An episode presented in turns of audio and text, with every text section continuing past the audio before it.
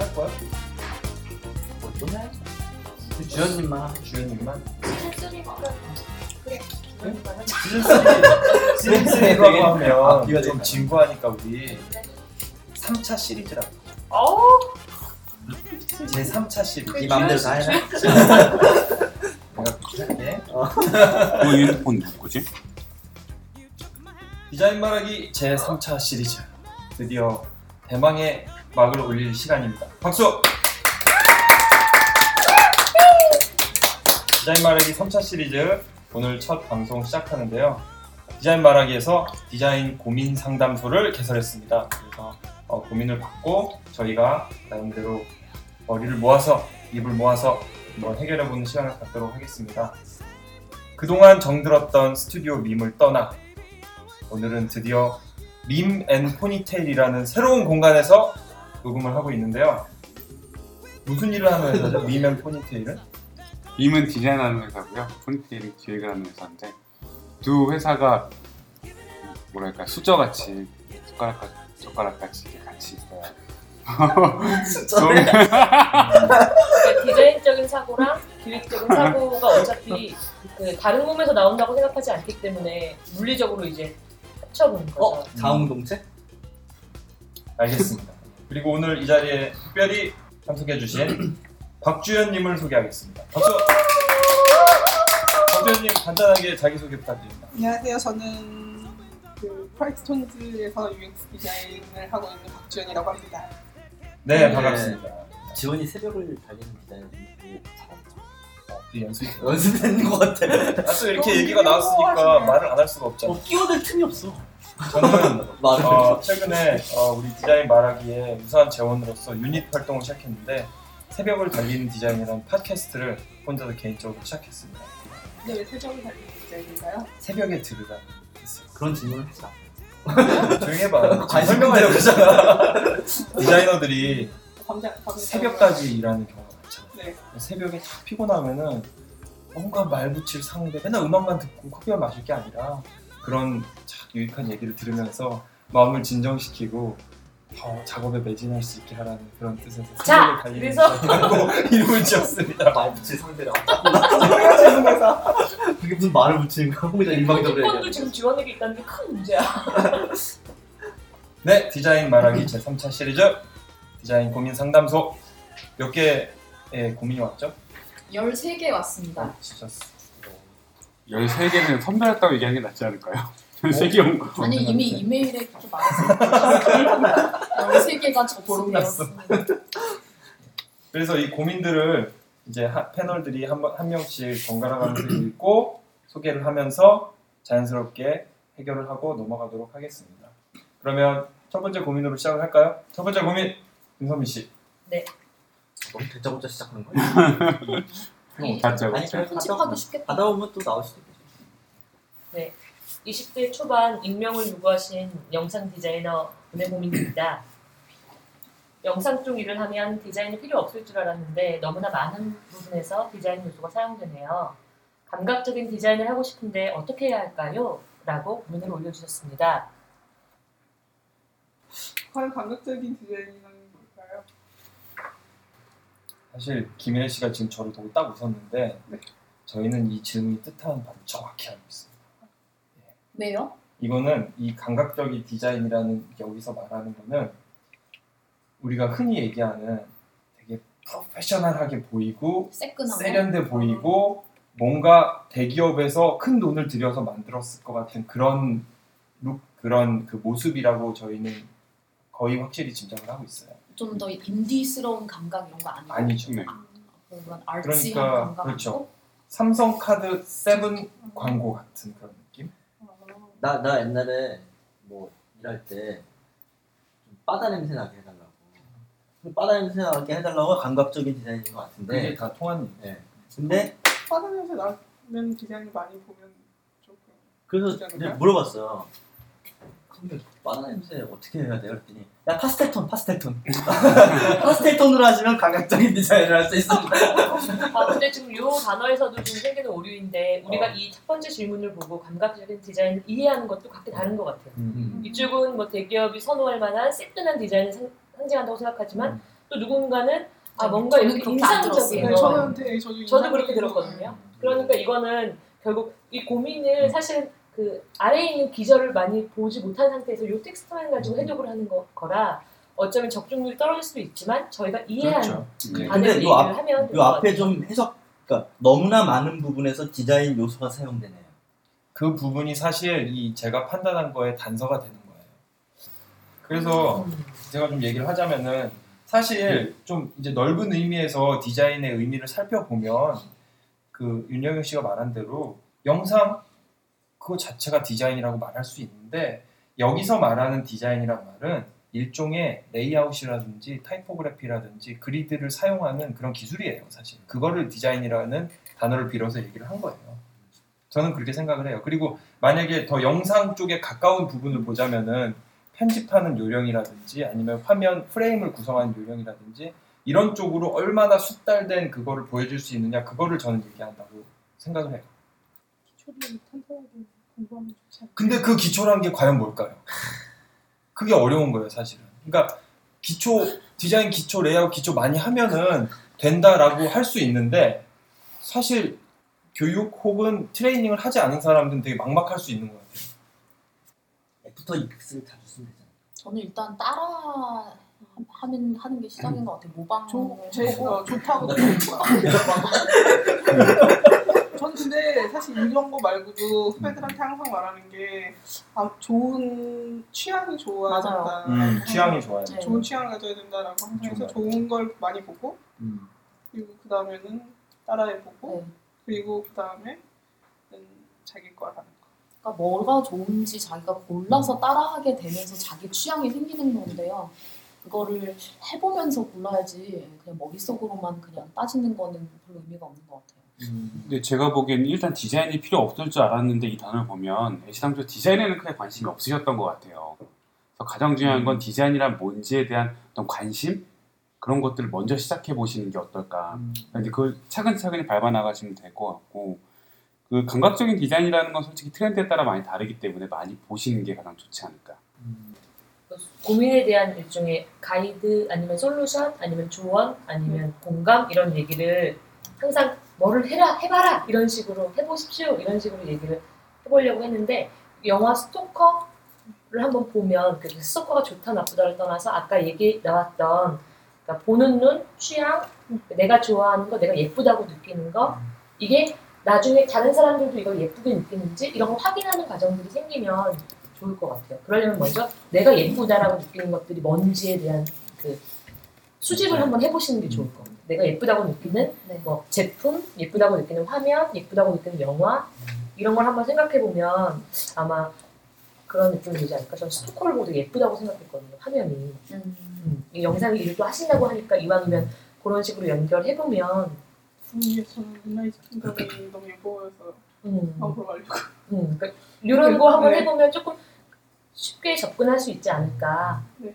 이게 자칫 남들에게 감각적인 디자인을 쫓아가는 형식이 되면 조금 힘들어질 것 같다는 생각이 있어서 본인으로부터 한번 솔루션을 찾아보면 쉽게 접근할 수 있지 않을까.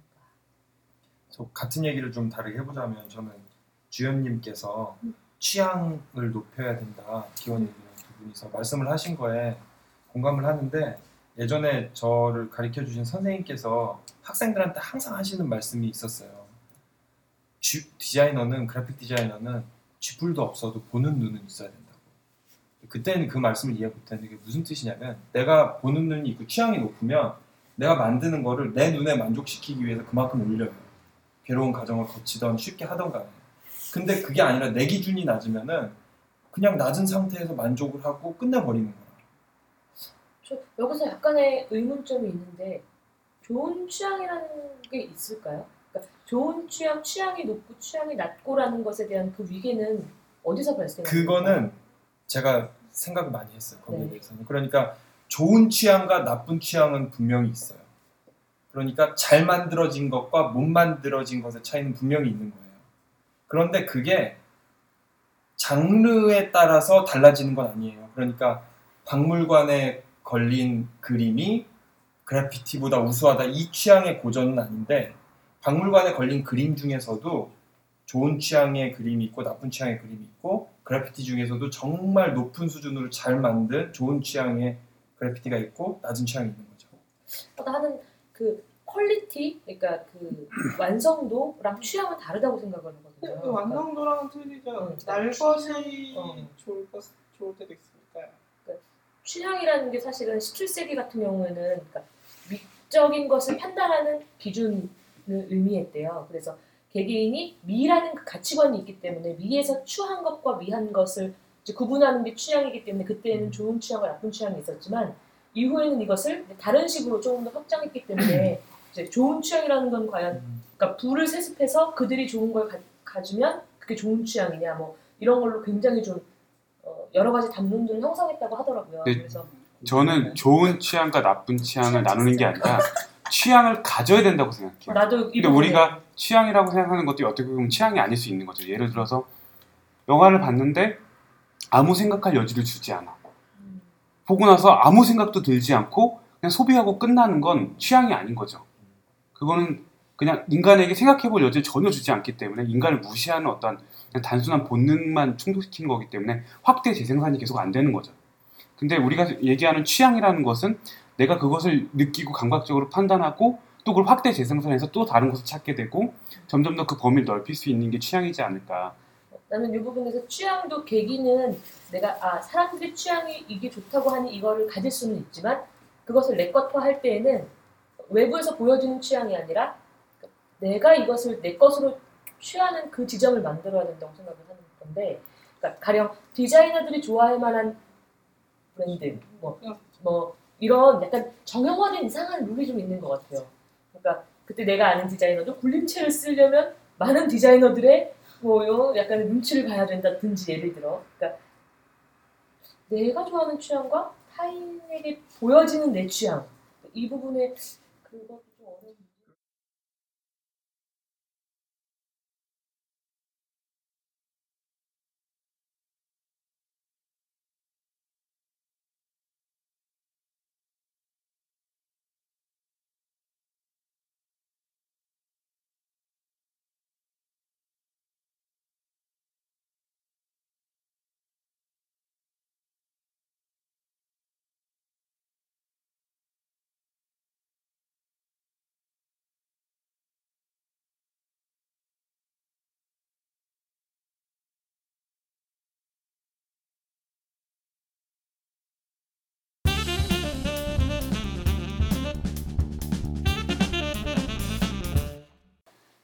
네, 다음은 20대 후반이시고요. 익명을 요구하셨고 시각 디자인을 전공하셨대요.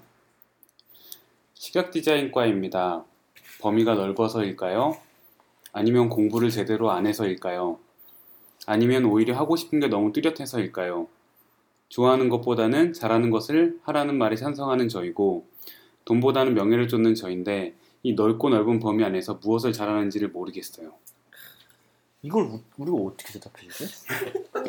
진로 탐색. 네 번째 줄 하고 싶은 게 너무 뚜렷하다라면 제일 큰 고민을 해결한 것 같은데 잠깐만. 음. 근데 그거 너무 뚜렷한데 범위가 너무 넓어서 뚜렷한 거랑 넓은 거랑 약간 음. 그러니까 자기가 뚜렷한 거에 대한 좀 확신이 없는 거지.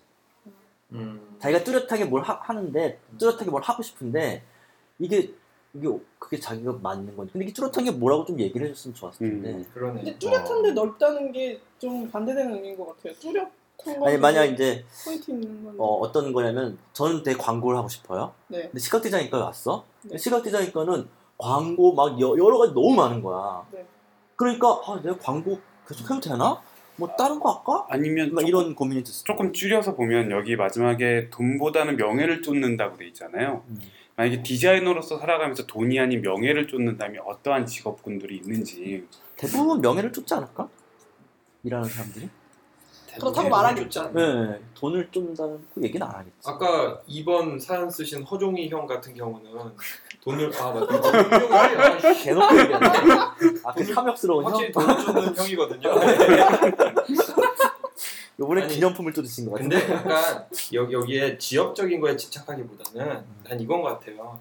시각 디자인이란 범위가 굉장히 넓은데 학생으로서 내가 뭘 할지 되게 고민이다. 이게 핵심인 것 같아 사실은. 그게 저는 학생으로서의 본분이라고 생각해요. 뭘 할지 찾는 그 과정이 학교 다니면서 이렇게 뭐지 찾는 과정이지 학교에서 이미 뭘 할지 정해가지고 그걸 연습해서 학교에 나오는 밖에 나오는 과정은 아니라고 생각해요. 20대 후반이셔. 졸업하시지 않았을까? 갑자기 그런가? 그런. 그건 모르는 일이죠. 저도 음. 20대 맞아요. 후반까지 대학교 다녔어요. 대학원은 하긴 30대 그렇죠. 다녔어요. 전 학부를 20대까지 아, 그럴 수도 있겠다. 다녔으니까. 시각- 아, 디자인 그리고. 디자인과 친구들이 뭐 나이 많은 친구들 좀 있더라고요. 보면. 전이 질문이 본 질문 중에서 가장 끌리는 질문인데요. 아, 이해하기는 음. 힘들어요. 그러니까 내용이 적어서. 그런데 그 끝에 무엇을 잘하는지 모르겠다고 하셨는데 일단 본인이 잘하는 아. 거로 쏠리겠다고 하셨으니까 맞다, 맞다. 그거는 일단 좋아요. 네, 스스로 잘, 뭘 잘하는지 모르겠다고 말씀을 하시는데, 잘한다라는 걸 다시 한번 정의를 해주셔야 될 것 같아요. 그래서 내가 뭐를 잘했을 때, 프로젝트를 잘했을 때, 내 커리어가 잘 되었을 때, 그 성공과 작은 규모든 큰 규모든 잘 됐다는 게, 성공했다는 게, 잘했다는 게 무슨 뜻인지를 일단 하나 그냥 정하셔도 될 것 같아요. 그래서 저 같은 경우에는 지금 어, 장기적으로 내가 만든 게 얼마나 많은 사람에게 쓸 수 있을 것인가를 가지고 제 성공을 정의하겠다고 생각하고 있거든요. 그래서 아주 뜬금없지만 그냥 명확한 기준이고 그거를 위해서 나는 이런 skill이 필요하고 그런 거를 만들 줄 아는 다른 사람들과 비교했을 때 나는 이 정도로 비교가 되고 그런 식으로 이제 척척척척 뭔가 해결이 되는 거죠. 그런 기준을 세움으로써 그래서 스스로 잘한 잘하는 게 뭔지 모르겠다 하면 그냥 잘한다는 거의 의미를 그냥 하나 집어서 정해 보시는 것도 방법이 아닐까 하는 생각을 했습니다. 그러면 저는 한좀 여기 계신 분들이 사실 늦게까지 고민 많이 하신 분들일 텐데 그거 좀 여쭤보고 싶어요. 어땠는지 그때 20대 후반이었고 내가 아직 진로가 불투명할 때 어땠고 자기가 뭘 했는지 한번 경험담 좀 들어보고 싶어요. 저는 아, 이 핵심, 질문의 핵심을 잘 몰랐네요. 그러고 보니까. 교원, 김, 교원님이 얘기하니까 마- 여기 핵심이 보이네요. 그러니까 이분은 자기가 좋아하는 게 있는데요. 잘하는 게 있을 때 어떤 걸 선택해야 될지 모르겠다. 근데 잘하는 게 좋은 것 같은데 아 내가 딱히 내가 뭘 잘하는지 지금 모르겠어 더 헷갈리겠다라는 것 같아요. 근데 이 질문이 사실 제가 대학 다닐 때 갈 때 질문하고 비슷한 것 같아요. 잘하는 게 있었어요? 저는 광고를 되게 하고 싶었는데 음. 광고 공모전 나도 많이 탔지 사. 근데 광고 공모전을 많이 타고 과- 광고를 너무 하고 싶었는데 정작 광고판에 들어갔더니 내가 잘하는 것도 아니고 내가 좋아하는 것도 아니었어. 결국 학교 다닐 때 내가 엄청나게 하고 싶어서 했던 것들이 다 돌이켜봤을 때 내가 잘하는 것도 아니고 좋아하는 것도 아니었어.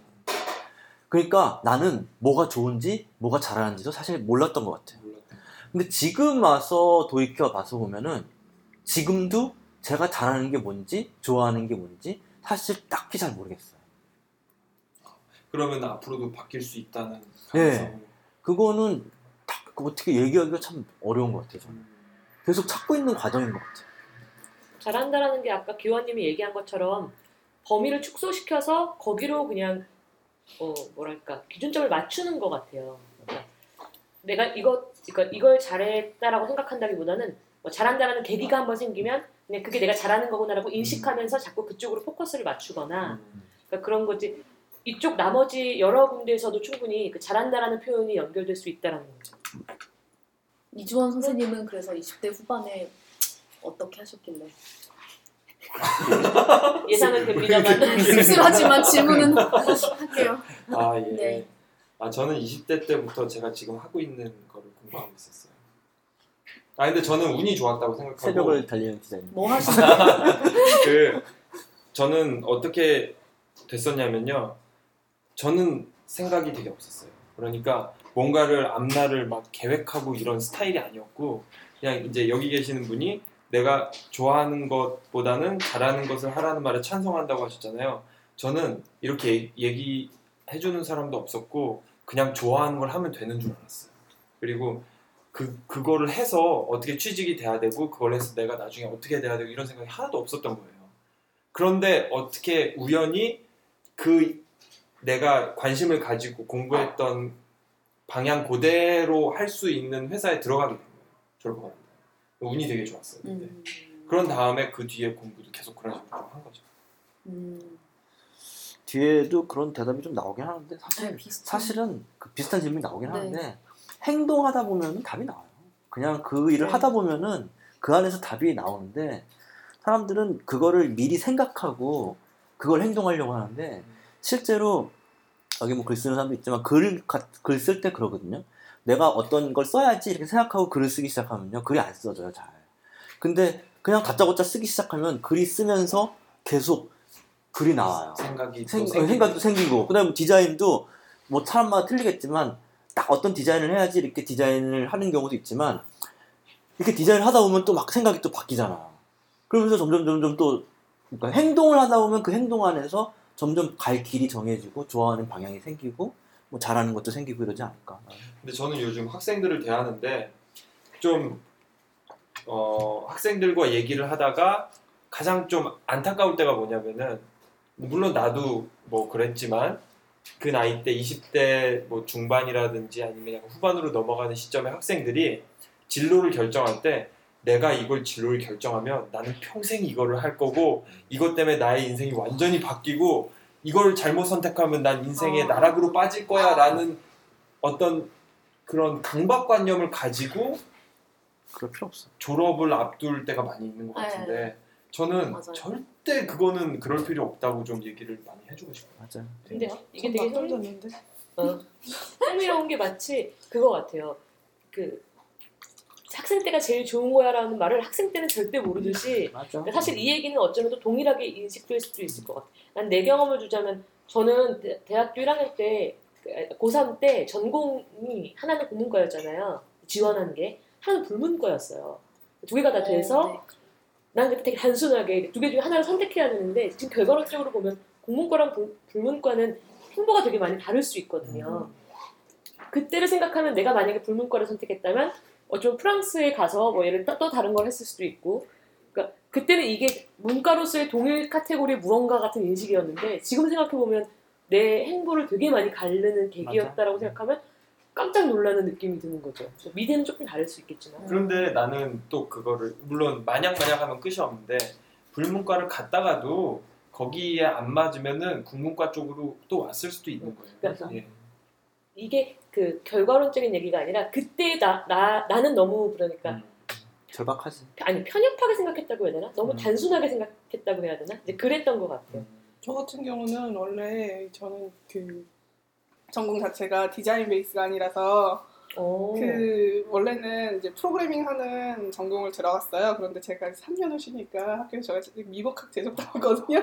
전형편에 나오셨어야 되는 인재가 그래서 미복학 제적을 당하고 제난 다음에. 미복학 제정 뭐 저, 전문 용어 네, 같다. 저희 학교 2년밖에 휴학을 못하는데 3년 쉬니까 미국 제- 제적하고 이제 재입학하러 갔더니 학과가 재편됐다는 거예요. 음. 그래서 다시 학부가 두 개로 나눠졌으니까 선택을 하래요. 그래서 와. 그냥 그 자리에서 진짜 5분도 생각 안 하고 선택했고 음. 근데 거기에 마침 UX 디자인을 전공 파트가 있었던 거죠. 그래서 그렇게 했던 것 같아요. 근데 그러니까 뭐 꼭 이걸 생각하고 이걸 해야겠다 생각하고 선택했던 건 아니고요. 거기 그냥 이렇게 어떻게 하다 보니 그 길로 갔고 그 길에 왔는데 어 내가 맞는 것 같아서 그냥 거기서 그냥 계속 했어요. 음. 근데 되게 재밌었고 뭐 그게 뭐 생각해서 선택하는 것도 중요하겠지만 생각 안 하고 선택한다고 해서 그게 꼭 잘못된 건 아니라고 생각해요.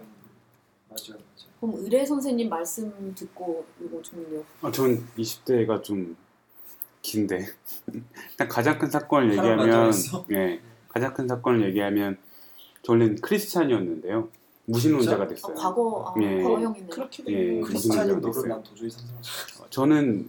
크리스마스 이브면 항상 기타를 들고 동네를 누비며 그- 찬송가를 불렀던 아, 교회 오빠. 그그 정도로 음, 예. 그 정도로 이제 열혈이었는데 근데 어쩌다 지금 와 너무 징그러워. 야구를 수집하는 비둘기 매니아가 된 거야. 근육이 스타킹 매니아.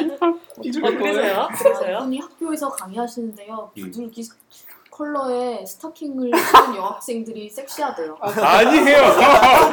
아 이거 진짜 이상해지고 아니 있어요. 아니 그래서 그래서 네. 넘어가야 돼. 비둘기 스타킹을 신고 간다 그러지 않았나? 아 본인이 신고 가시네요. 아니라고요. 진짜 이상한 사람들이네. 이거 이거 말도 안 되는 이거 확인 못 한다고 이거 말도 안 되는.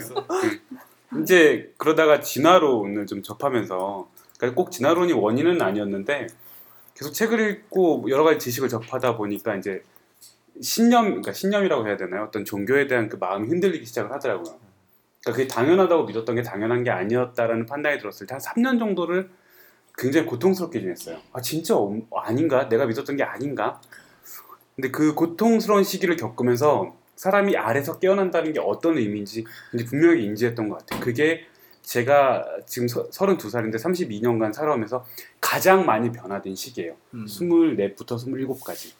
정말 가장 많이 변했던 시기고 그때 좀 괜찮은 인간이 됐다고 볼 수 있죠. 가장 많이 변화된 시기는 나를 만난 이유가 아니었어? 전혀 아니었어요. 좀 잘하는 것을 입- 입장에서는 한 말씀 하시자면 그냥 저는 잘하는 건 없다고 생각을 해요. 전 반대라고 생각하는데, 그러니까 자꾸 내가 잘하는 게 뭐지 생각하지 말고 그냥 물 흐르는 대로 몸을 맡기는 게 나을 것 같아요. 세상이 이끄는 대로 지금 아까 그 주현 씨께서 얘기하셨던 것처럼 갑자기 어느 순간 선택을 해야 되는 거야. 갑자기 이건 내가 계획했던 일이 아니거든요. 그냥 가니까 선택하라 그래서 그래 그냥 이거. 근데 그런 것들도 꼭 잘해서가 아니라 그러니까 물 흐르는 대로 어떤 흐름 속에서 계속 결정되는 것들이기 때문에 조금은 거기에 좀 자기를 편안하게 맡겨 보고 지금 하고 있는 것을 충실히 잘하면 되는 것 같아요. 저도 약간 그런 편이었거든요. 의뢰가 정리하는 분위기로 가는데. 되게 견지하시는데요. 아, 되게 네. 우리 진행하는 설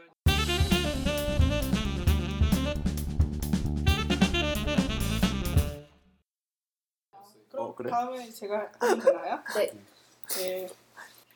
그 실명을 고- 공개해도 된다고 말씀하셨는데 닉네임으로 적으셨네요. 알렉산드리아라는 분이고요. 그게 실명일 수도 있죠. 어, 아, 아, 등 얼마나 실망하시겠어요. 김 알렉산드리아. 그럼. 성이 김- 아니야. 김이야. 성이 아니야. 이거 아닐 수도 있잖아요. 렉산드리아. 그 외국인들이 알렉산드리아. 한국말을 워낙 잘해서 쓸 수도 있겠군요.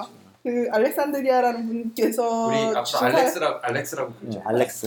네, 그리고 그 이분은 건축학도고요. 알렉산드리아. 어. 20대 후반이라고 합니다.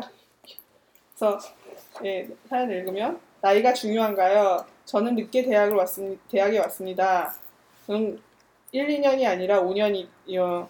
친구들은 졸업을 하고 취업에 취업해 돈 버는 나이에 저는 대학에 하하하 일 안 하고 좋겠다 부럽다는 동시에 넌 졸업하면 서른이다.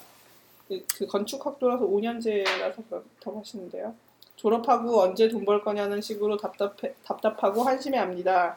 사실 졸업해도 박봉인 직업군이라 더 그래요. 저는 긍, 긍정을 넘어 낙천, 낙천적인 소- 성격의 소유자입니다. 그런데 저도 어딜 가든 이런 소리만 들으니 저도 모르게 걱정이 됩니다. 저는 괜찮지만 같이 같이 일을 하게 될 동료들이 불편해할 수도 있다라는 게 가장 걱정스러운 것 같아요. 학, 학교 생활에도 저는 일단 말이 안 되는 것 같아도 이것저것 아이디어를 많이 내, 내는 것을 좋아하는데 그렇게 하니까 나이가 못하는 철없는 사람이 되네요. 웃긴 건 결국 제 아이디어로 프로젝트를 대부분 했다는 거죠. 진짜 이것도 스트레스고 졸업하는 친구들은 두 그룹으로 나뉘, 나뉘 더군요. 전공을 불문하고 공무원이나 은행으로 가는 친구들, 하고 싶은 일을 하는 친구들. 후자 쪽은 대개 박봉입니다. 친구들에게 하- 나는 하고 싶은 일을 하며 살 거다라는 말을 했지만 저랑 비슷한 후자 쪽은 돈 때문에 일을 잘 하다가도 많이 흔들리는 모습을 보이고요. 그런 친구들을 보고 있으니 가- 꾸미고 뭐고 적당한 월급 받으며 안정적인 가정을 가지는 것도 것- 것 또한 괜찮은 것 같네요. 거기다 취업만 한다고 다 해결되는 건 아니잖아요. 같이 일하는 사람들도 중요하고 회사 분위기도 안 맞으면 다니기가 힘들고 그- 괜히 나이 먹고 들어왔나 나이는 내가 먹고 싶, 싶어서 먹었나 저 밑줄 쳤어요. 이때껏 뭐, 뭐 하며 살았나 등등 정말 쓰잘데기 없는 생각을 많이 하게 되다 보니 이런 글까지 쓰네요. 내가 잘하면 나이야 무슨 상관이겠습니까? 만 신경 쓰지 않으려 해도 신경이 쓰입니다. 참. 감사합니다. 읽으시는 음, 고생 고생하셨습니다. 네. A4 반 페이지예요. 제가 딱 취업할 때 서른이었어요. 아, 근데 아무 상관없어. 아무 상관없어요. 실제로 나오면은 나이 먹은 사람이 일하기 훨씬 편해요. 그리고 경력은 사기치세요. 경력은 사기쳐도 돼요. 왜냐면 인생이 경력이니까. 그리고 약간 노티나고 이런 사람들이 훨씬 더 신뢰를 줘- 주는 것 같아요. 제가 보기엔. 그래서 그러니까 나이 적은 거에 대한 이점도 있지만 나이 많은 거에 대한 이점도 충분히 있다고 생각하고요. 네. 그다음에 여기 보시면 웃긴 건 결국 제 아이디어로 프로젝트를 대부분했다는 거죠. 여기에서 이분이 약간 리더십이 있다라는 그런 뉘앙스가 있는 건데 이거는 자기가 이제 나이가 많아서 이렇게 꿍 하고 있는 게 아니라 그래도 약간 자기가 나이가 많다고 약간 리드도 하고 아이디어도 어. 낙천적인 아이디어도 내고 이거는 굉장히 좋은 나이가 많음에도 불구하고 굉장히 좋은 소양이라고 생각하고요. 그 다음에 뭐, 뭐 안정적인 거, 뭐, 그 다음에 자기 하고 싶은 거. 그것도 아까 그 전에 나왔던 얘기인데 별로 전 따질 필요 없다고 생각해요. 우선 자기가 해- 딱 눈앞에 그- 결정해야 됐을 때 딱 결정해서 들어가서 일을 하고 아니면 뭐 다른 거 하고 뭐 이런 식으로 해서 계속 하다 보면은 좀 답이 나오지 않을까. 근데 저는 나이 먹고 직장 생활 시작했는데 나이 좀 빨리 시작한 애들하고 별 차이를 못 느끼겠어요. 이게 결과론적인 얘기가 되면 이제 비교했더니 사실 큰 문제가 없었다 이런 결과론적인 얘기가 되지만 과정 안에 있는 사람은 아마 힘들지. 음, 힘들 텐데 저는 그렇게 생각해요. 좀 웃긴 말인데 살면서 목적 목표는 그냥 자기 스트레스를 줄이는 것 같아요. 그러니까 내가 스트레스 받을 요소들을 그냥 없애는 거, 한 개씩 줄이는 거. 나이는 그러니까 돌이킬 수 없는 사실이잖아요. 이미 이, 이일 자체가 본인이 나이 먹어서 예를 들어 일을 시작했다라는 걸 그러니까 본인한테 유리한 쪽으로 해석을 하는 마음을 자꾸 가지, 가지시면 좋을 것 같아요. 음, 네. 왜냐하면 주변에서 아무리 얘기해도 아마 본인 이 생각이 가시지 않으면 이 생각은 평생을 따라다닐 것 같거든요. 그리고 여덟이 좋아도 두 번 정도 나이에 대한 피해가 있었으면 아마 이게 더 크게 보일 거예요. 그러니까 음. 일단 본인이 먼저 이 나이에 대한 베네핏을 먼저 생각해서 그 요소를 자꾸 마인드 컨트롤 하시면 괜찮지 않을까라는 생각이 듭니다. 전 되게 저랑 비슷한 상황인 것 같거든요. 저는 아까 말했듯이 3년을 적고 재수도 했어요. 그때 4년제, 그러니까 전 8년, 그러니까 이 정말 20대 후반에 알렉산드리아? 아, 저는 이제 30 초반이에요. 네, 알렉스. 읽으시겠다고 하지 않아요? 아니요. 어떻게 좀 절절했어. 아니 근데 그 그때도 저도 그거에 대해서 되게 고민을 많이 했거든요. 제가 졸업을 하면 저는 이제 거의 그러니까 남자도 그 군대도 안 갔다 왔는데 군대도 안 갔다 왔는데 어 그러네요. 거기서 2년이 더해지네요. 얼마나 군대 갔다 온 애들보다 늦게 졸업하니까 되게 힘들었어요. 그때는 되게 고민했거든요. 근데 결국 나이 많다라는 게 많다 적다라는 게 상대적인 거잖아요. 제가 졸업을 하고 그 창업을 했어요. 아. 창업 28에 창업을 하니까 갑자기 저는 졸업하기 직전까지 는 나이가 많은 사람이었는데 창업을 하는 순간 갑자기 엄청 어린 막내. 애기지. 예. 아유 스물여덟이면. 이게 그. 그런 그러니까 이게 나이라는 게 많고 적은 게 별로 정말 상대적인 얘기라서 별로 의미가 없었던 것 그런 거 같아요. 같네. 대학은 끼케야 네. 서- 스물아홉, 뭐 스물여덟인데 딱 나오는 순간 여기서부터 20대부터 뭐 80대까지, 80대까지 쫙 있으니까 그 안에서 치면 꽤 어린 편이네. 근데 이제 이 고민을 하시는 분은 대학에 있는 상황이고 분명히. 거기서 나이 굉장히 늙은 축에 속하는 거예요. 근데 한 좀 물어보세요. 윤여경 씨가 대박 늙어서 학교를 바꿨잖아요. 나이가 몇이었어요? 그 학교 바꿨을 때? 스물여덟.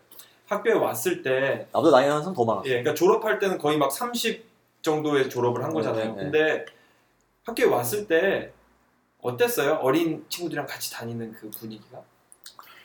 음, 전 되게 잘 어울렸던 것 같아요. 저는 저는 이런 사실 마음가를 스트레스 스스로 스트레스를 안 받는 할 저런, 이거야. 사람, 저런 사람도 있는 거고요. 근데 그게 단순히 저 본인의 문제도 있겠지만 주변 사람들도 사실 좀 체크를 해봐야 될 필요가 있어요. 어떤 분위기에서는 나이 많은 것을 이유로 대접하려고 하거나 아니면 반대로 은근히 좀 에이 좀 이렇게 어려워하는 그런 분위기도 분명히 있는 데도 있어요. 그래서 저는 이 부분에서 아까 음, 아이디어를 프로젝트, 프로젝트 음. 아이디어가 항상 이분의 아이디어로 된다고 했잖아요. 이게 꼭 이 사람의 아이디어가 제일 좋아서가 아닐 수도 있다는 생각이 들었거든요. 그러니까 이- 이게 이 사람 비난한 게 아니라 알렉산드리아? 어떻게 잘 디테일하게 알지? 우리 알렉스인가 봐. 가능하면 이 분이라던가 약간 존칭어를 썼으면 아, 좋겠어요. 예, 예. 네. 근데 그 실제로 저도 막 그런 게 그러니까 제가 팀장을 맡 되게 많이 맡았는데 팀장을 맡는 이유가 결국에 나이가 많아서. 근데 그것도 되게 불편할 수 있어요. 사실. 정말 불편했어요 음. 저는. 음. 근데 그 제 나이 때문에 계속 제가 리더를 맡는다는 거는 억지가 있거든요. 음. 근데 또 거기다가 리더를 맡을 때 그냥 리딩만 하는 게 아니라 책임을 져야 돼요.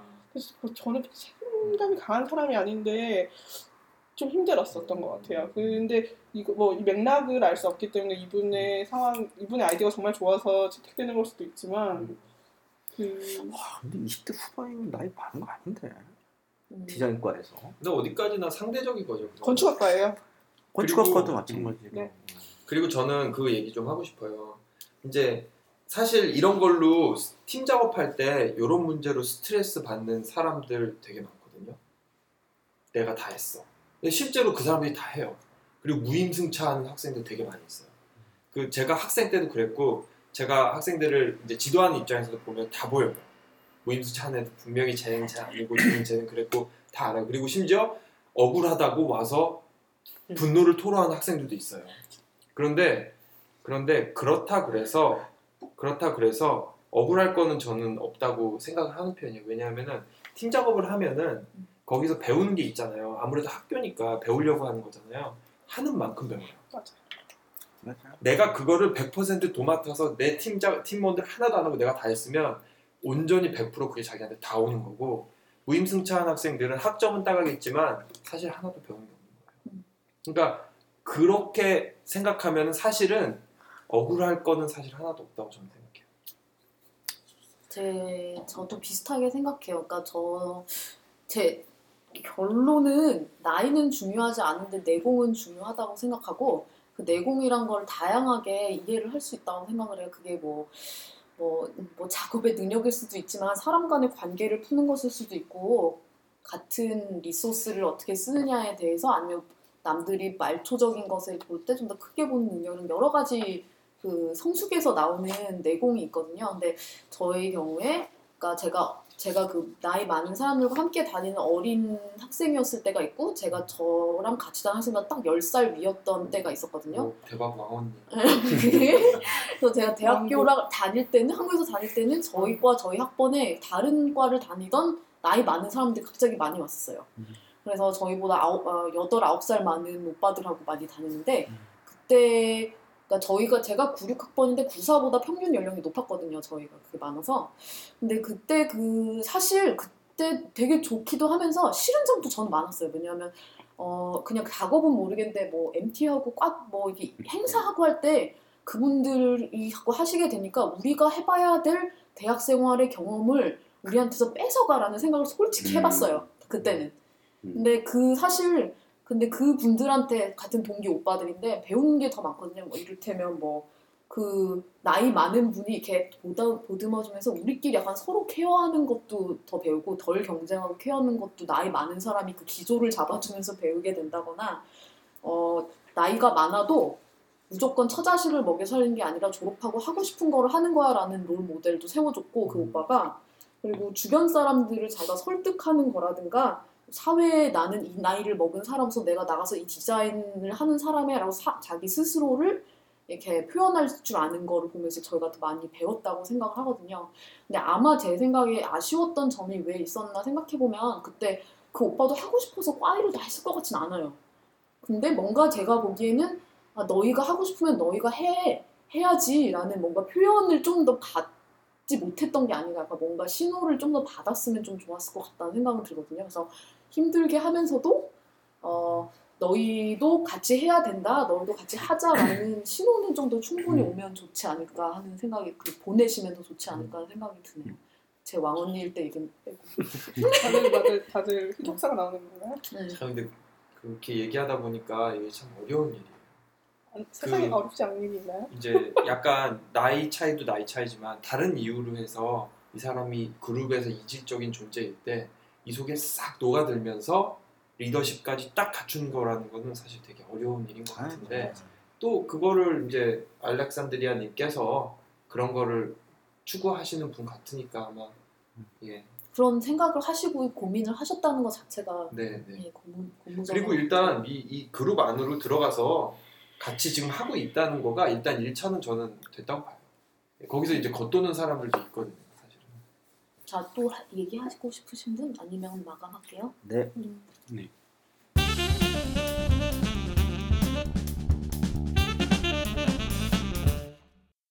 자, 5번. 디자인 네. 기획. 20대 후반 익명을 바라신 분입니다. 어, 디자인 기획이 좋습니다. 유저 서치를 하고 서비스를 기획하며 디자인하는 게 좋아요. 어, 그걸 잘하고요. 하지만 디자이너의 필수 기본 필수 조건은 tool 다루기인데 그걸 너무 못해요. 더군다나 전공이 멀티미디어라 영상 그래픽 쪽 tool은 다들 다루는데 전 너무 버겁더군요. 디자이너에게 tool은 필수는 아니다. 중요한 건 실행력이다라고 생각하지만 디자인 기획 쪽을 취업하려 해도 모두 시각물 포트폴리오나 입사하면 tool 작업만 하니 어떻게 해야 할지 모르겠어요. 기획자를 꿈꾸는 디자이너인데 tool 문제가 너무 크네요. 진짜 라디오 방송처럼 어, 읽는다. 진짜 너무 잘 읽으시는데요? 새벽을 달리는 디자이너 한번 출연해보고 싶지 않아요? 안 돼. 대신 이쪽으로 다 넘어가는 거 아니에요? 한명 씨가 진짜는 하나로 좋게. 네. 아, 이 부분, 그러니까 여기서 저희, 저희끼리 이제 얘기할 때는 이 기획이라는 영역이 좀, 음, 모호하다. 라는 느낌이 일단 있었고요. 그 tool 다루기, 저는 이제 디자이너가 아니니까 이 부분에 대해서는 어떻게 생각하시나요? 여기 tool을 잘못 다루시는 분. 저요. 근데 저도 음. 자격지심 없는 사람이 없을 거예요, 이게. 네. 아, 디자이너에게. 있어요. tool에 대해서. 어. 저도 tool 잘 못 다뤄. 네네네. 어, 저는 무슨 생각했냐면, 에, 이거를, 그러니까 꼭 디자인 tool, 뭐, Adobe 이런 tool도 있지만, 프로세스 상의 툴 있잖아요. 방법론 상의 툴을 많이 알아야 되는 것도 있거든요. 뭐, 프로그래밍 하는 사람들은 뭐 scrum도 하고 뭐 agile 어쩌고도 있고 ideation 브레인스토밍 뭐 신선 음. synthesis 하는 거 온갖 방법론이 다 있잖아요. 그래서 좀 더 약간 툴을 넓게 보셔서 그런 거에 스스로 마스터하시는 느낌을 좀 더 가져보시는 것도 좋겠다는 생각도 들었고요.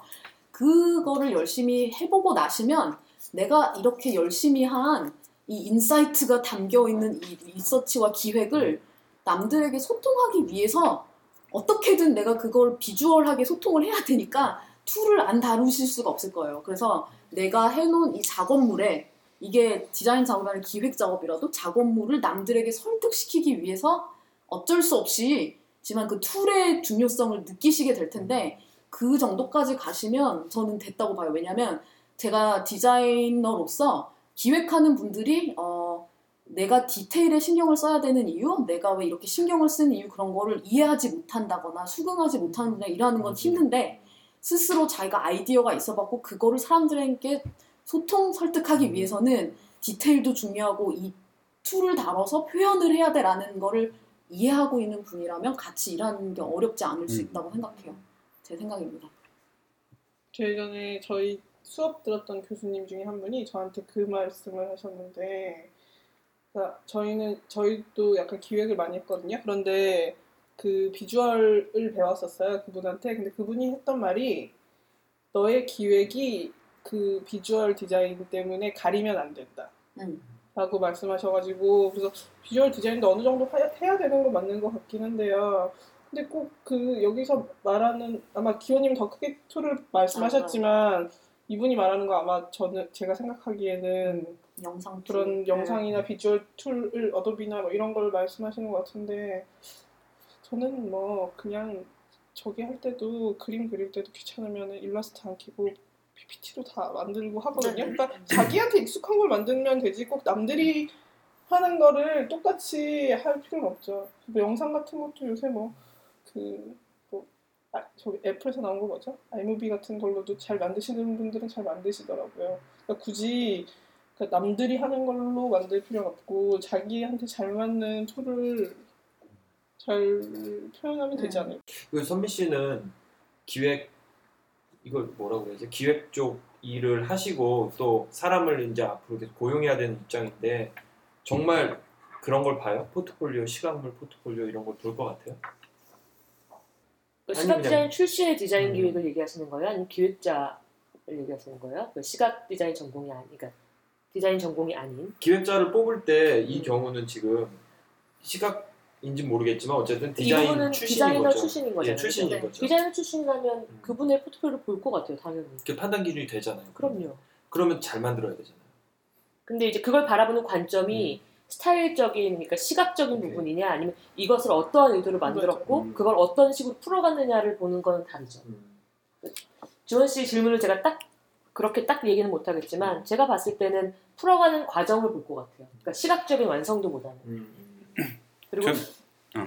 오히려 그리고 저는 오히려 중간에 인디자인을 너무 배워보고 싶은 거예요. 그러니까 저는 기획자인데 왜냐하면 디자이너랑 소통을 할 때 그 툴을 만지면서 오는 그 여러 가지 미묘한 변수들이 있잖아요. 그러니까 뭐 걸리는 시간도 그렇고 뭐 예를 들어 효과도 그렇고 아니면 그걸 진행하면서 지나가는 그 동선에서 내 생각 변화도 그렇고 뭐이 일이 어려운지 쉬운지에 대한 일부분의 척도도 있고 음. 그래서 그걸 배워보고 네. 싶었는데 디자이너가 그러더라고요. 이제 그걸 알면 그러니까 너무 많이 음. 어, 그러니까 어느 영역을 이렇게 침해하게 될 수도 있다라는 얘기도 좀 오히려 하더라고요. 아. 단지 침해의 문제뿐만 아니라 기획자로서의 특성이 흐려질 수가 있는 음. 거죠. 음. 그러니까 저는 툴을 그냥 또 막무가내로 어떤 툴이라는 느낌으로만 또 받아들이지는 않는 것 같아요. 그러니까 내 일을 하고 싶은 요 그러니까 그거를 소통하는 수단 네. 중에 하나. 그렇게 생각할 하면 이게 굳이 막 어, 네, 자기 의견을 소통하고 설득하는 거를 신경을 쓰고 그 가치를 이해하고 인정하느냐의 음. 문제인 것 같아요. 그거를 이해, 인정해주는 분이라면 디자인 회사에서 아주 좁게 일하는 디자인 회사가 아니라면 받아들일 수 있는 부분이 충분히 있을 것 같다고 저는 생각해요. 다른 UX 회사들 중에서도. 근데- 미래 선생님. 마- 만약에 툴 문제라는 게 그러니까 툴을 포기할 수 없는 상황이라고 하더라도 좀 큰 문제라고 생각하진 않거든요. 왜냐하면 이게 만약에 툴 문제가 아니라 디자인 감각이 없어요라고 하면 진짜 그건 큰 문제인데 그냥 정말 툴이잖아요. 툴은 하면 어쩔 수 없이 늘게 되더라고요. 저도 그랬었고 만약에 반대로 툴은 문제가 없는데 디자인, 디자인 기획을 못합니다라고 하면 그건 정말 큰 문제일 것 같아요.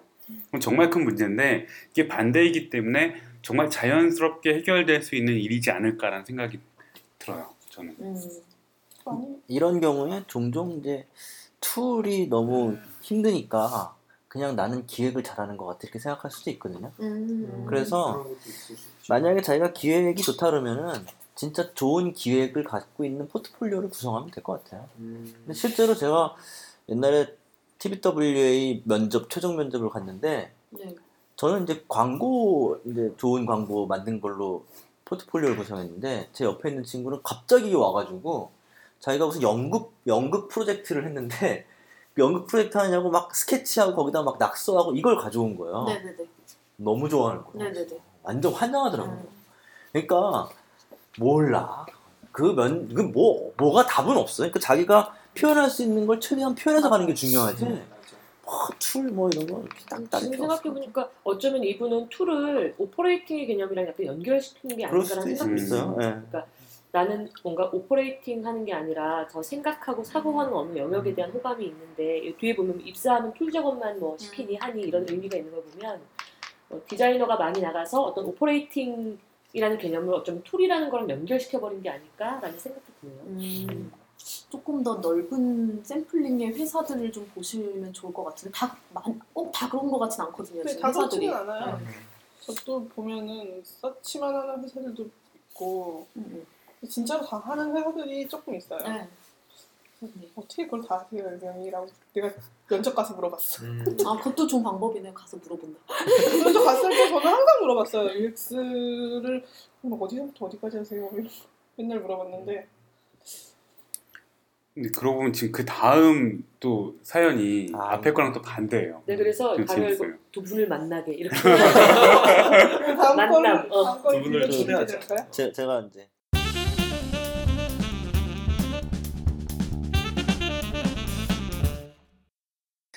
음 20대 초반에 산업 디자인 전공 학생이에요. 산업 디자인 인 어 이게 좀 틀리셨네. 근데 20대 초반이라는 걸 좀 감안해야 될 것 같아요. 우리가 나이를 좀 감안하고 가야 될것 같아요. 예. 대학에 들어온 뒤 여름 방학에 컴퓨터 학원을 다니면서 계속 실기를 지금까지 계속 해오고 있습니다. 이분은 디자인이 실기인 줄 아세요. Photoshop, 일러스트, 캐드, Rhino, 지금은 Max 수업. 그러다가 이제 MOS라는 자격증도 취업했고, 아니, 취득했고, 자격증 땄다는 얘기죠. 개학하기 며칠 전인데 이제 고민이 많대요. 디자인이 좋아서 디자인 대학에 왔는데 뭘 어떻게 해야 되는지, 뭘 해야 되는지 걱정만 하다 보니까 계속 시간만 가는 것 같고, 뭐 책을 사가지고 프로그램 계속 배워도 아 뭐 디자인이 잘 느는 것 같지도 않고 내가 지금 어떻게 하고 있는 건지 어떻게 공부해야 되는지 이제 이게 이게 궁금하신 것 같아요. 결국 이제 이분은 디자인 공- 전공하시는 분인데 음. 디자인을 어떻게 공부해야 되는지에 대한 음. 20대 초반의 학생이 아주 절절한 음. 그 어떤 뭐라 해야 되지 그런 질문이 굉장히 심각한 질문이거든요. 마음이 급하니까 계속 쉽게 음. 툴에 접근하시는 매달리시는 거죠. 하시는 네. 것 같아요. 음. 근데 이거 저 이해해요. 음. 저도 그랬거든요. 제가 이제 공대 졸업하고 디자인 거를 편입해 오면서 툴이 모르니까 조급한 거예요. 그툴 음, 공부를 막 맞아. 해야지 내가 뭔가 내가 생각하는 걸 표현할 수 있을 것 같은데 쟤는 막 해오는데 나는 툴을 못해서 못 해오는 것 같고 그런 막 두려움도 막 들어요. 그러다 보면은 막 나는 아이디어 생각해야지 이렇게 도망치는 경우도 있거든요. 음. 그렇기 때문에 이 툴 접근은 굉장히 중요한데 또 너무 편향적으로 툴을 접근하다 보면은 되게 공허해지잖아요. 툴만. 아, 여기서 굉장히 멋있는 말이 생각나네요. 빨리 하세요. 네. 빨리요. 빨리. 빨리. 형, 형식만 있고 네. 내용이 없으면은 네. 굉장히 공허, 공허해요. 네. 내용만 있고 형식이 없으면 네. 굉장히 또 맹목적으로. 이 칸트가 한 얘기인데 어. 저는 어. 1학년 때 대학교 1학년 때 저도 비슷한 컴플렉스가 있었어요. 네. 그래서 저보다 Photoshop과 Adobe Illustrator를 빨리 배운 친구들이 있었어요. 분명히 네네. 저는 그쪽으로 약간 뒤떨어졌고 컴플렉스에 시달리고 심지어 아 나는 디자인에 재능이 없나 보다라고 생각을 했던 거예요 그 당시에.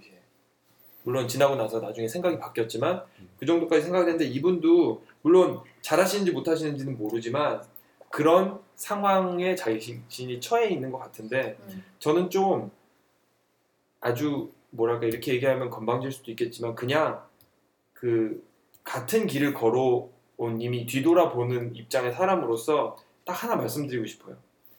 컴퓨터 학원은 그만 다니세요. 음, 아니 진짜 이건 제 음. 진심 어린 충고예요. 그리고 제 저도 안 학생들한테도 똑같은 얘기를 해줄 거예요. 저는. 컴퓨터 학원 집이 컴퓨터 학원을 하면 어떡하지?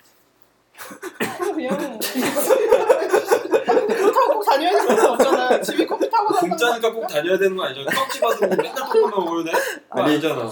근데 이 툴도 굉장히 중요하긴 해요. 중요하죠. 왜냐면- 네. 중요한데 아니, 그러니까 내가 말하는 예. 뜻은 뭐냐면은 제가 이제 관- 잠깐만 저 못해요. 중요한데 디자인 대학이잖아요.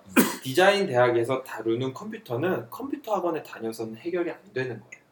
그리고 심지어 책을 보는 것도 그런 컴퓨터 프로그램 매뉴얼 북을 보는 것도 처음에는 소용이 없어요. 나중에 부족할 때 채워줄 수는 있는데 처음부터 그거 공부하는 건 너무 동기부여도 안 되고 예제 따라하는 식의 그 학습은 너무 익혀지지 않아요. 그런 식으로. 그러니까 제가 얘기하고 비슷한 측면인데 아직 안 끝났어요. 그래서 이거를 짜- 약간 이 컴퓨터를 배우는 거를 배우긴 배울 거예요. 그리고 나중에 자- 분명히 잘하게 될 건데 그 과정을 친구들이 하는 거 보면서 필요할 때마다 하나씩 기능을 익히고 선배들이 얘기해 주는 거 들으면서 조금씩 배우는 게 오히려 더 실하게 배울 수 있고 자기가 필요한 걸 정말 알차게 배울 수 있어요. 그러니까 비슷, 비슷한 측면의 얘기인데 광고 회사에는 오퍼레이터가 있어요. 그게 뭐예요? 시간당 20만 원이에요. 엄청 돈 많이 벌어. 어? 나 완전 잘 나가는 오퍼레이터인데. 누끼만 따주면 누끼만 따주는 이런 아니 그런 거 그, 그런 이렇게 막 컨셉 나오면은 그거 음. 그림 그려주는 사람이 있거든요. 아. 음. 컷당 8만 원이에요. 있죠. 옛날에. 근데 이거 시안 잡아주는 분이 있어요. 음. 이분 이제 툴 다루는 분이죠. 네. 오퍼레이터라고 불러요. 그분 그냥 그냥 뚫뚫 와가지고 예뭐 시간 조명하면 한한 3시간 일한 다음에 cash로 한 3, 40만 원, 50만 원 그러니까 가져가요. 스케치를 디지털 포맷으로 바꿔놓은 예, 근데 그분들이 이제 툴을 기가 막히게 다루거든요. 예, 그분들의 세계가 있어요. 그분들은 그분도 굉장히 치열해요. 근데 그분들 세계에서 인정받는 건요 색감이에요. 결국 이 툴 자체가 아니라 지금 이전 선생님이 얘기한 그 디자인 감각. 나그그 감-. 그러니까 이거 뭐 이렇게 음. 내 감각을 어떻게 표, 표현해내느냐가 툴인 거지 음. 툴 자체가 툴이 아니라는 거죠. 결국. 네네. 그러니까 디자인 자기가 대학을 다니면서 내가 이 감각을 어떻게 끌어올리느냐가 이 내 색감이라든지 이런 세련된 어떤 뭐 아까 우리 감각 얘기도 했지만 그거를 고민하는 게 사실 우선이지 그런 다음에 그 감각을 툴로서 받쳐줘야지 사실 툴 세계에서도 먹힌다라는 거죠 실제로 근데 저는 툴이 제 저는 이제 InDesign을 InDesign만 굉장히 잘 다루거든요. 그러니까 굉장히 기형적인 툴 성향을 갖고 있는데 제가 InDesign을 좋아하는 게 그러니까 저는 디자이너가 fetish가 있어야 된다고 생각을 해요. 이상하게 생각하지 마시고요. fetish라는 생각이 나는 게걸 어떻게 생각하지 마. 그러니까 대상이 그러니까 대해서 그러니까 사물에 대해서 어떤 욕망을 느끼는 거잖아요. 그러니까. 형태, 형태라는. 것들. 그러니까 저는 타입이 예쁘게 정갈하게 나- 놓여 있고 행간이나 자간이 완벽했을 때 오는 그 희열이 있어요. 그게 딱 출력돼서 나왔을 때 완벽한 희열이 있는데 그걸 만들기 위해서는 인디자인을 써야 되는 거죠. 음. 인디자인 수치를 조절해 봐야 되는 거고. 그리고 또 어째 기능 예. 속속들이 기능을 또 알아야 돼. 예. 알 수밖에 없게 되는 거죠. 왜냐면. 내가 그걸 원하니까 내 감각이 그거를 따라가고 싶고 그 패티시 그 어. 욕망을 갖고 싶으니까 저게 네 갖고 싶으니까 이렇게 얘기해야 좀 확실하게 알았어. 어필 될 것 같아요. 그러니까 자기가 일단은 디자이너로서 만약 시각 디자이너라면 어떠한 조형적 형태를 더 즐거워하고 어떤 걸 만들 때도 재밌어하는지 그 재밌는 걸 계속해서 만들어 보면서 거기에 필요한 툴들을 하나둘씩 배워나가면 되는데 지금 그 반대인 것 같아요. 감각은 생기기도 전인데 생기지도 않은 감각을 위한 툴들만 막 즐비하는 거죠. 근데 그렇게 전복된 계기가 내가 보기에는 이 사람들보다는 어쩌면 외부에 있는 것 같아요. 음. 가령 디자이너를 채용할 때 단서가 뭐 어떤 뭐 사고 할지 사고가 필요한 이런 게 아니라 뭐뭐 중어 뭐. 캐드, Max 가늠자 뭐 이런 식으로 예를 들어 써. 있으면 시험도 봐요. 음. 스펙을 강요하는 기업 한시간. 때문에 학생들이 스펙을 만들기 위한 장치로 전락하는 것처럼 어쩌면 그 이들을 얘기, 탓하거나 지금 방식이 잘못됐다라고 치부할 수 있는 부분은 아닌 것 그렇죠. 같다는 거죠. 저는 그냥 그 생각이 들었거든요. 이 친구가 스, 이, 이분이 20대 초반이라고 그랬잖아요. 네. 이미 툴을 다 배웠다면은 전 잘못됐다고 생각하기보다는 이제 날개를 그만큼. 이제 날개를. 저도 그만큼 생각해요. 그, 그 음. 사람이 출력물을 내는 시간이 짧아질 거 아니에요. 음. 그러면 그만큼 그분은 준비가 됐다. 그 생각할 시간이 훨씬 다른 사람보다 네. 더 많이 벌 수 있는 거 저, 아닐까? 저는 동의해요. 제가 유학 가기 전에 집중적으로 툴을 배워서 갔어요. 음. 가면 언어가 안 돼서 일단 숙제 과제를 해석 음. 그 과제를 이해하는데 시간이 되게 많이 들고 이렇게 해보았는데 애들 한 거랑 되게 딴짓할 때도 있고 좀 그랬단 말이에요. 처음, 처음엔 잘 상황 파악을 잘 못하다 보니까 그래서 일단 툴이 있으면 그 부분에 내가 그 일단 뭐를 해야 되는지 고민하고 알아내는데 시간이 들어가도 빨리 해결할 수 있어라는 그 믿을 구석이 있었거든요. 네, 저는 그게 도움이 됐어요. 그래서 저도 지금 원칙적으로는 어, 그러니까 지금 20대 전반이 끝나시고 나서 이제 후반쯤 되시면 진짜 중후반만 되셔도 내가 하고 싶은 게 있고 내가 이렇게 끌리는 패티시도 좋고 뭔가 이 훅이 있는 거죠. 갈고리 같이 나를 이렇게 탁 낚아채는 뭔가가 있다거나 아니, 나는 이런 사람들을 뭐 스터디에 가서 만났는데 어디 모임에 가서 만났는데 뭐 공모전에 가봤는데 뭐 잡 인터뷰를 가봤는데 이런 걸 할 줄 알고 싶어졌어. 이런 프로젝트를 하고 싶어. 하고 싶은 게 있어서 이 툴을 배워야겠어라는 게 맞, 맞아요. 근데 초반에 이렇게 미리 해서 어느 정도 이렇게 안심해 놓고 시작하는 거 저는 좋다고 생각해요.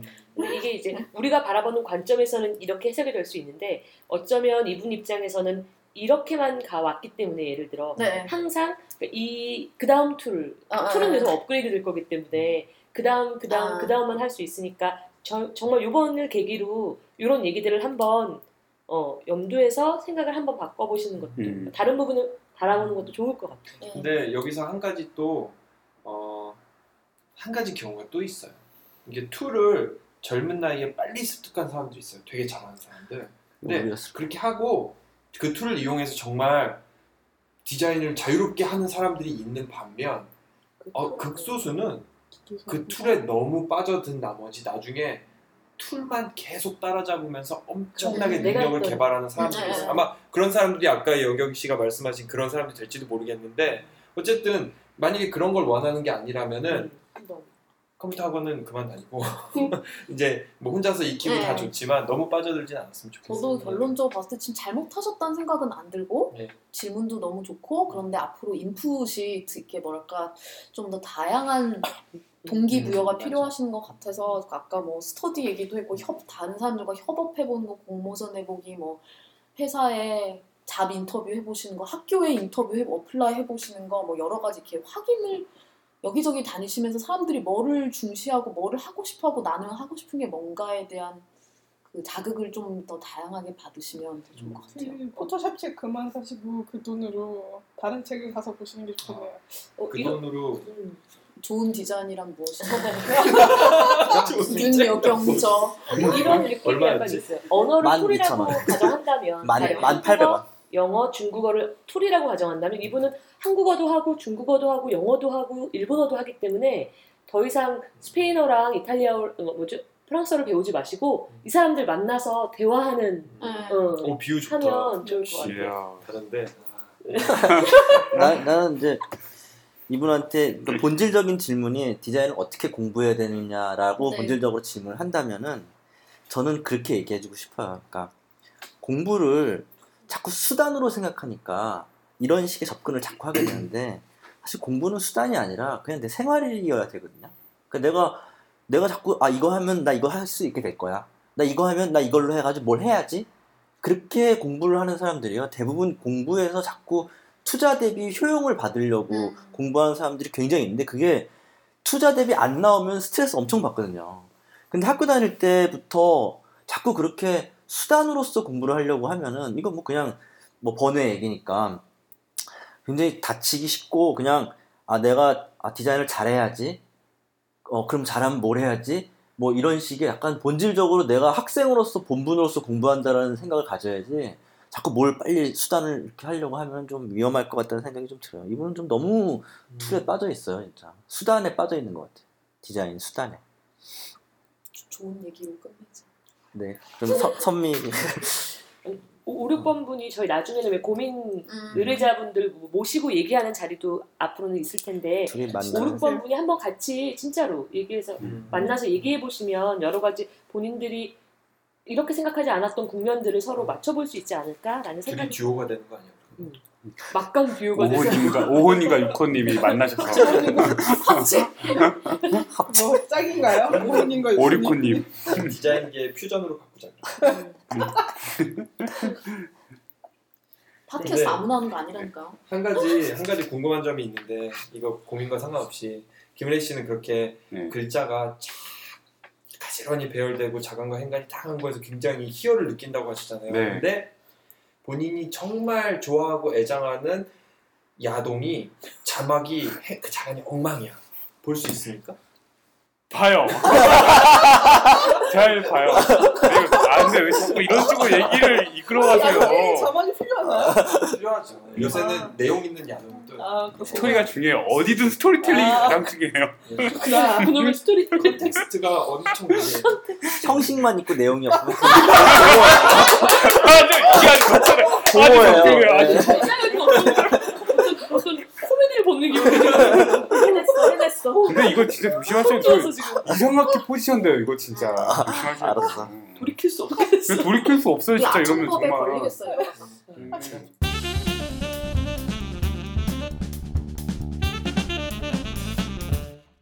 유일하게 실, 아, 실명으로 아마 써주신 고민 의뢰자분 같습니다. 이 원자 섭자분이시고요. 어, 30대 초반 프로그래머 네, 맞아요. 넷입니다. 어, 프로그래머들의 협업 방법은 알고 있는데 디자이너들의 협업 방법은 모릅니다. 디자이너끼리는 어떻게 협업을 하나요? 구체적인 방법이 궁금합니다. 아, 저희 같은 경우는 각자 크게 크게 떨어진 일감을 source code management solution과 issue tracker 툴을 통해 더욱 잘게 나누어 일을 해치웁니다. 디자이너들이 일을 하는 방식이 궁금합니다. 라고 보내주셨습니다.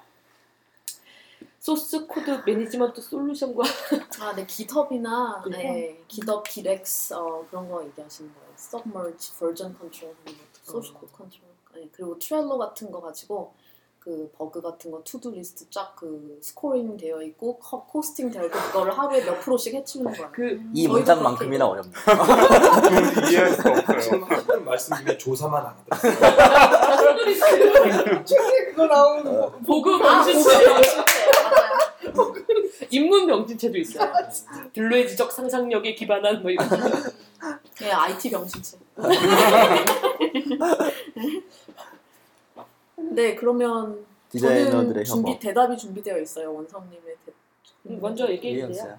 시원하게 해결해 주시고 넘어. 아, 네. 네, 이거는 한 방에 해결해 줄수 있을 아, 것 네. 안녕하세요. 정기원입니다. 그러니까 프로그래머와 일한 지 15년 정도 되어 가는데요. 어떤 식으로 궁금해 하시는지 잘 알겠고요. 어, 지금 다, 지금 다니고 계신 회사에 대해서 제가 자세하게는 모르는데, 이를테면 디자이너분이 안 계신 상황인지 아니면 한 분이 계시면서 되게 힘들게 하시는 상황인지 아니면 어, 두세 분이 이제 같이 협업을 하시고 있는 상황인지 잘은 알 수는 없지만 일단 일반론적으로 말씀을 드릴게요. 디자이너들끼리 협업을 할 때 특히 이제 말씀하신 스타트업이나 IT나 어, tech 회사의 경우 어, 제 경험에 따르면 일단 시니어와 주니어가 있느냐 아니면 peer 관계에 있는 사람이 있느냐의 두 가지 경우로 나눠서 대답을 해드릴게요. 하나는 먼저 시니어랑 주니어가 있는 경우라고 치면 어, 프로그래머들이 일하고 이렇게 훈련시키는 거랑 별로 다르지 않아요. 기본적으로 보면 처음에는 시니어 디자이너가 주니어 디자이너에게 시키는 것을 해낼 수 있느냐를 먼저 한동안 시험을 할 거예요. 그래서 처음 이제 주니어 디자이너를 고용했다고 하면 시니어 디자이너가 하는 일은 프로덕션 정도의 일, 툴을 써서 뭐를 이거를 요렇게 만들어라 라고 한 거를 그렇게 만들어낼 수 있느냐 를 실험하는 그 task, 아주 작은 task를 하는 과정을 거칠 거고 그게 어느 정도 패스가 되면 우린 이거를 해야 되는데 이거를 어떻게 해야 되는지 네가 해봐라 라는 레벨로 올라갈 것이고 나중에는 우리가 이런 문제가 있는데 뭘 해야 될 것이냐라는 걸로 올라갈 거예요. 근데 이게 1년 이상은 보통 걸려요. 그 정도로 어, 신뢰할 수 있을 때까지. 그러니까 우리는 이걸 이렇게 만들어야 돼. 요걸 만들 수 있어? 가몇 개월이 걸리고 우리는 이걸 만들어야 되는데 잘 만들 수 있어?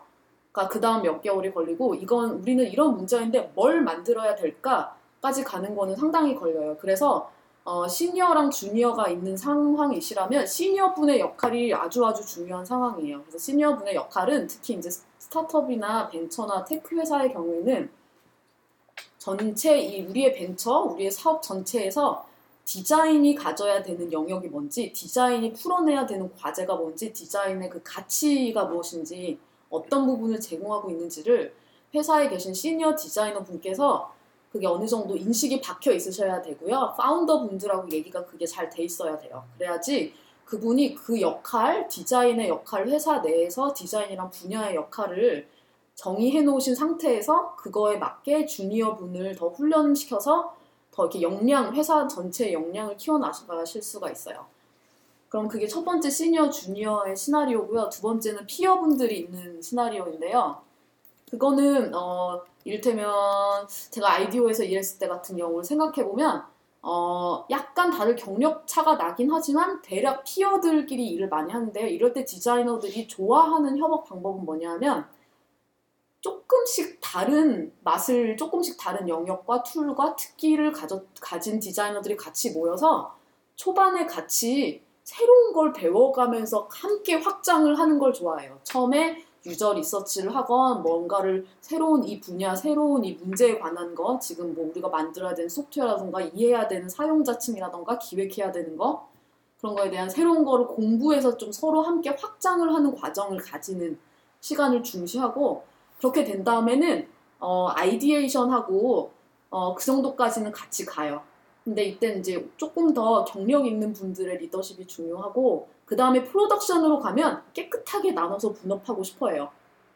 깨끗하게 나눠서 누구는 뭐 이거 하고 누구는 이거 뭐 이거 하고 그거를 그러니까 말씀하신 source code control 식으로 같이 써요. 저 같은 경우도 GitX에 제 JPEG도 다 들어, 제 CSS도 다 들어가거든요. 그런 식으로 다 같이 넣어서 어, 함께 깨끗하게 합칩니다. 나중에.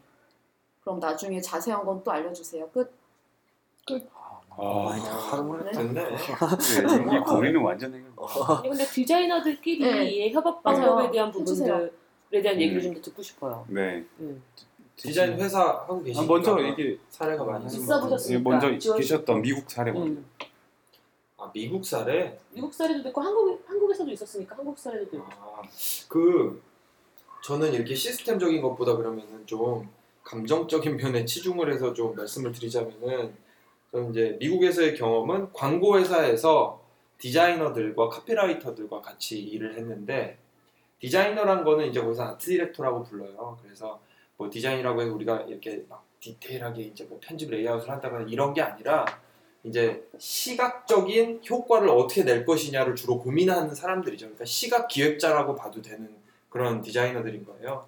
근데 광고 회사에서 그렇게 할 때 물론 뭐 회사마다 차이는 있겠지만 미국 광고 회사에서 할 때는 매우 진흙처럼 엉겨붙는 식으로 협업을 해요. 음. 그러니까 깔끔하게 절대 나눠지지 않고 그냥 하염없이 소파에 쭉 늘어져 앉아가지고 우리 뭐 할까? 그러면서 농담 따먹기를 하면서 대박 쓸데없는 얘기를 한 90% 하다가 막판에 지치면 그때 간신히 아이디어를 내고 뭐 이런 식으로 그러니까 뭔가 막 체계적이지 않고 정말 자유롭게 이렇게 나누는 시- 생각을 나누는 식으로 그런 식으로 광고 일을 했었어요. 좀 그 편집 디자인이나 디자인 스튜디오 쪽 얘기 좀 해주시죠. 편집 디자인은 솔직히 여러 사람이 막 달려들어서 작업을 진행하는 스타- 매거진을 제외하고 그런 스타일은 아니고 어차피 작업은 한 사람이 하게 되는데 제일 중요한 건 그 작업보다는 그 앞선 기획 단계예요. 그러니까 저희는 예를 들어서 처음에 이런저런 이제 느낌에 대한 기획 회의들을 하죠. 뭐 이런 스타일이었으면 좋겠다, 저런 느낌이었으면 좋겠다, 판형은 어땠으면 좋겠고 종이는 뭐 썼으면 좋겠다 얘기를 이제 먼저 해요. 그래서 여러 가지 사례들 혹은 실물로 나와 있는 인쇄물들을 보고 얘기를 먼저 이제 상의를 하죠. 그 다음에 이제 그럼 이 정도 판형에는 어떠한 타입들이 들어가야 되고 타입의 크기는 어느 정도 됐으면 좋겠고 그런 제한 사항들을 계속 만들어 나가요. 그래서 본문은 고딕을 써야 되고 타이틀은 명조를 써야 되고 그랬을 때 고딕의 크기는 명조를 넘을 수 없고 이러한 규칙들을 계속 모순 없이 만들어 나가죠. 같이. 그거- 네, 같이. 같이 만들면 가장 좋은데 일단 그 그것까지 이제 가장 이상적으로 본다면 같이 다 만들고 이 규칙들이 나중에 모순이 없는지 그러니까 텍스트의 위기를 구성하는 데 있어서 모순이 없는지 이런 부분들까지 검증이 딱 끝나면 그걸 가지고서 한 사람이 작업을. 예. 왜냐하면 그러니까 작업- 최종 이제 마지막 작업은 한 사람이 네 어쩔 수 없이 예. 음. 근데 그렇게 돼서 작업을 진행하면 될 수밖에 예. 굉장히 빠르게 작업이 돼요. 그렇게 되면 예. 규칙들이 이미 다 나와 있기 때문에 그런 식으로 진행하는 거예요. 뭐잘안 되는 경우는 없었나요? 잘 안 되는 경우는 있죠. 일단은 저는 그 편집 디자인 할때 일단 행, 판형하고 행간을 먼저 결정을 하거든요. 판형과 행간을 먼저 결정하면 이 판형 자체가 격자로 얼마나 나눠지는지 규칙이 다 나와요. 네. 그럼 전 보통 3mm 기준으로 해서 전체 기준을 나누고 거기에 따른 기준 격자를 짜고 거기에 따른 단락, 행간 모든 걸 다 결정하게 되죠. 아, 근데 무섭도록 집착하는 가끔 너무 새로운 너무 새로운 판형을 쓰거나 너무 새로운 타입을 쓰는 경우 이 규칙이 기초부터 흔들리는 경우가 있어요. 판 다시 만들. 완전 판을 뒤집어야 되는 경우죠. 이럴 때는 막 작업을 다 했는데 나중에 뭐가 안 맞아서 다시 뒤집어 엎고 약간 이런 경우들이 있어서 그때는 뭐 방법이 없는 것 같아요. 계속 심도 있게 토의하고 직접 작업을 해보고 만약 문제가 생기면 억지로 끌고 나가는 게 아니라 무조건 다시 받고 처음부터 다시 다시 작업을 하고. 편집 디자인의 영역에서는 그럼 협업이라는 개념은 사실 초기 예, 초기가 단계에서나. 예. 단계에서 이 경우에는 네. 어, 통용이 되고 마지막에 대한 그 예전에 홈 디자인에서 일할 때 그 네. 디자인 팀은 처음에 이제 기자들이랑 같이 나가서 사진 찍고 뭐 기획회에 참여하고 이럴 때는 뭐 말을 하겠죠. 근데 막판에 마감 이제 한다고 그래서 한 일주일 전부터 밤새기 시작할 때는 서로 거의 얘기 안 해요. 음. 서로 거의 얘기 안 해요. 그냥 해놓고 이제 자기가 최대한 해놓고 붙여놓고 평가할 때 이제 얘기하고 맞아요. 그리고 다시 돌아가서 얘기할 때는 거의 서로 얘기하고 맞아요. 그러죠. 프로덕션 중. 흥미로운 건 앞에 과정을 같이 했기 때문에 뒷 과정에 대한 음, 음. 이미 공감대가 절반은 돼 있는 장점도 네. 있는 거예요. 그러니까 초반에는 아이디어와 시향과 그것들 사이의 거리가 되게 커요. 막 이렇게 되게 성긴 상태로 음. 막그 이렇게 탐험을 하고 나중에 프로덕션 할 때는 아주 미세하게 나가기 때문에 디자이너들 일하시는 걸 보실 때 하나 주의하실 점은 앞쪽에 막 성긴 상태로 뛰어다니고 있을 때 되게 섣불리 너무 이렇게 뭐랄까 이렇게 음. 판단하시고 크리틱하시면 조금 그게 부작용이 있을 수 있어요. 왜냐하면 그럼 디자이너들은 난 아직 제대로 하지도 않았는데 왜 저런 얘기를 하지? 네, 그러니까 프로세스상 아직 있죠. 거기 가지 않았을 음. 때, 그러니까 디자이너 분이 자, 내가 프로세스 상에 지금 어디에 와 있다는 소통을 잘 하시는 분이어야 되기도 하고, 그런데 이제 디자인의 문제는 덜 됐든 더 다 됐든 남이 아무나 보고 비판할 수 있- 있는 있다는 특징이 있잖아요. 음. 시각적이니까 누구든지 개나 소나. 그러니까 초반에 이렇게 함께 이제 막 디자이너끼리 협업하고 그게 연그러져서 시안으로 딱 될 때까지 보호가 좀 필요해요. 그 면에서 이렇게 아이디어를 내놔도 당장 이렇게, 이렇게 반대되거나 없애 축청되지 아니하고 그렇게 나아갈 수 있는.